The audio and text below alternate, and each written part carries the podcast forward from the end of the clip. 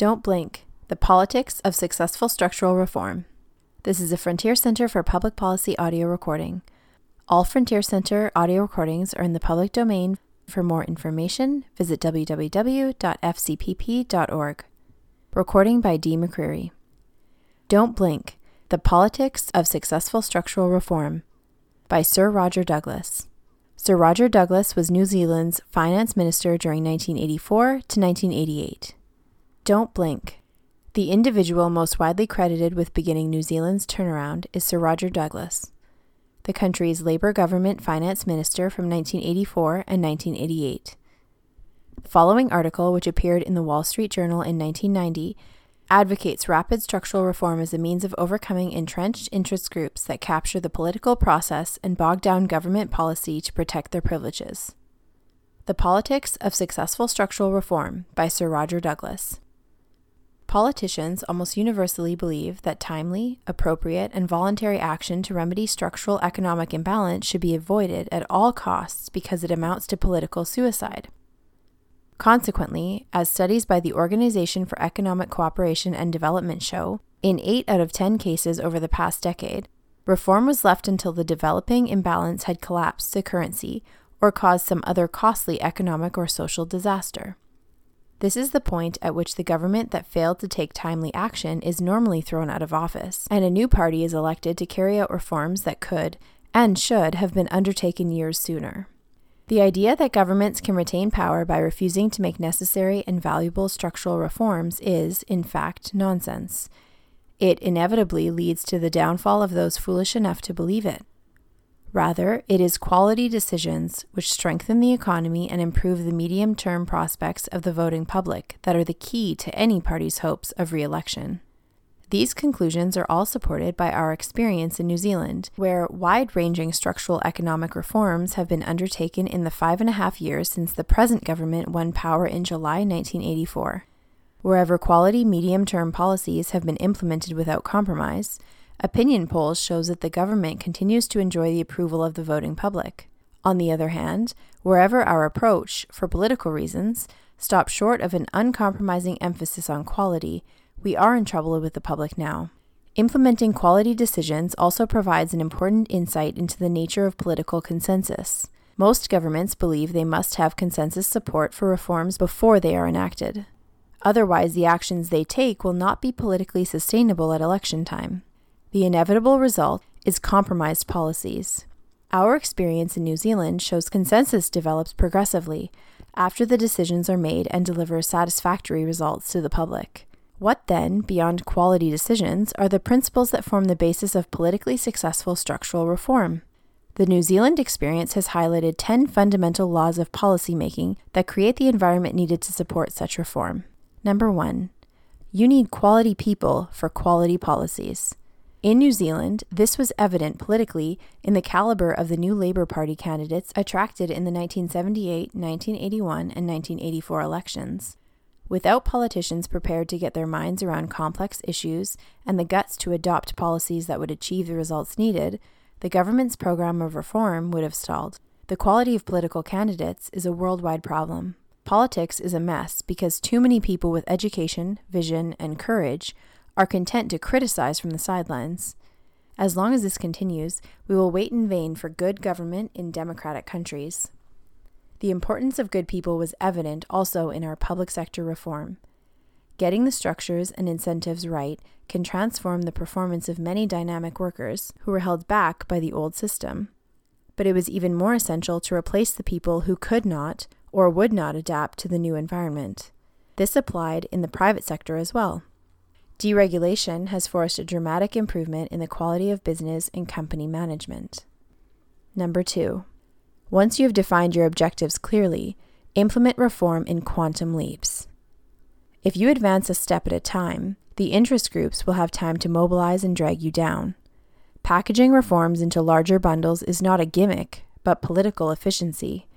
The economy operates as an organic whole, not an unrelated collection of bits and pieces.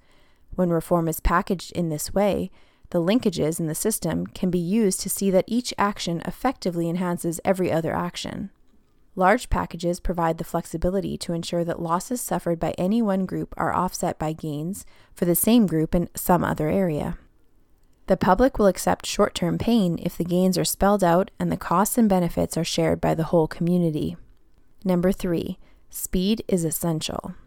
It is impossible to go too fast. The total program will take some years to implement, even at maximum speed. The costs appear immediately while the tangible benefits take time to become visible. Move too slowly, and the consensus that supports reform can collapse before the results are evident. And while the government is only partway through its program, apparent requests from interest groups to a slower pace often turn out, on closer analysis, to be resentment that government is not moving fast enough to abolish privileges still enjoyed by rival groups. Privileges impose costs on everyone else. It is uncertainty, not speed, that endangers structural reform programs. Number four, once you build up momentum, don't lose it until you have completed the total program. Opponents find a rapidly moving target much harder to hit, and you will have plenty of opponents if you are removing privileges and protection. Staying in front allows the government to lead the public debate. Removing privileges, even handedly across the board, reduces the grounds for interest groups' opposition and offers them a more constructive role in a better society.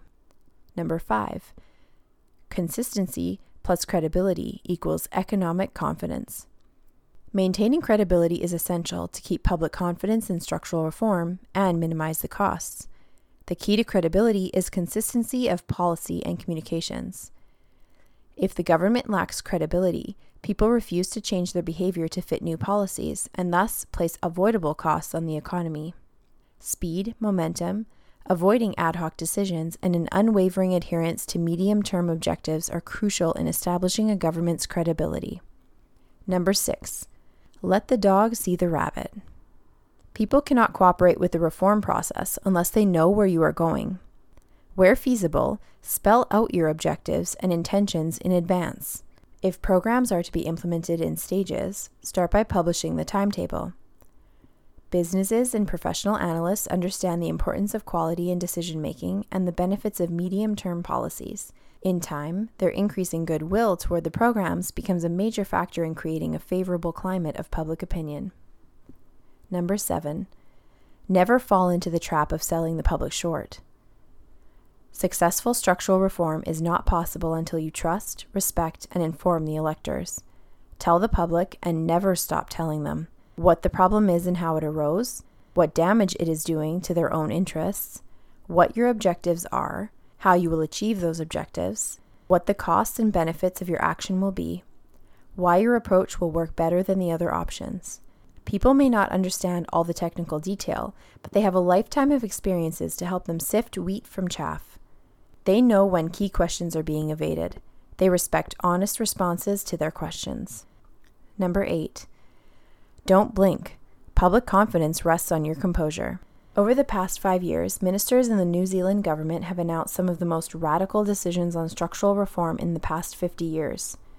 Structural reform demands a major change in the ideas and attitudes most people grew up with. Such demands inevitably cause discomfort and uncertainty. People become hypersensitive to any signs of similar anxiety in the politicians responsible for these reforms. When they cannot understand the argument, they base their judgment on their assessment of the speaker's mental and emotional condition. That is another reason why it pays to make decisions of the finest quality. When you know you've got it right, that comes out through their television sets. Number 9. Incentives, choice, monopoly. Get the fundamentals right. A sick economy cannot be regulated back to health. Since 1917, the concept of command economies has been tested to extinction. Government became the most oppressive vested interest of all. The role of governments today is to create a framework that widens people's opportunities for choice, improves the incentives to productive activity, and sees that their gains benefit society as a whole. The abolition of privilege is the essence of structural reform. Wherever possible, use your program of reform to give power back to the people. Number 10.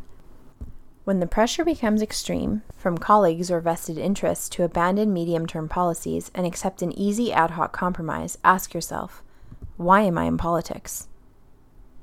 No party holds power forever. Sooner or later, we all find ourselves out of office. That is the reality of life in a democracy. We may as well use the time we have to do something worthwhile. Genuine structural reform, carried through without compromise, delivers greater gains in opportunity and living standards in the medium term than any other approach to political decision making. What the voting public wants most from politicians is the guts and vision to make decisions of real benefit to them and to their children. Their future depends on it. Sir Roger Douglas was New Zealand's finance minister during 1984 to 1988. Reprinted from the Wall Street Journal, January 17, 1990. Thank you for listening. This has been a Frontier Center for Public Policy audio recording. The Frontier Center for Public Policy is an independent, nonprofit, and nonpartisan organization that undertakes research and education in support of economic growth and social outcomes that will enhance the quality of life in our communities. For more information about Frontier, please visit our website at www.fcpp.org.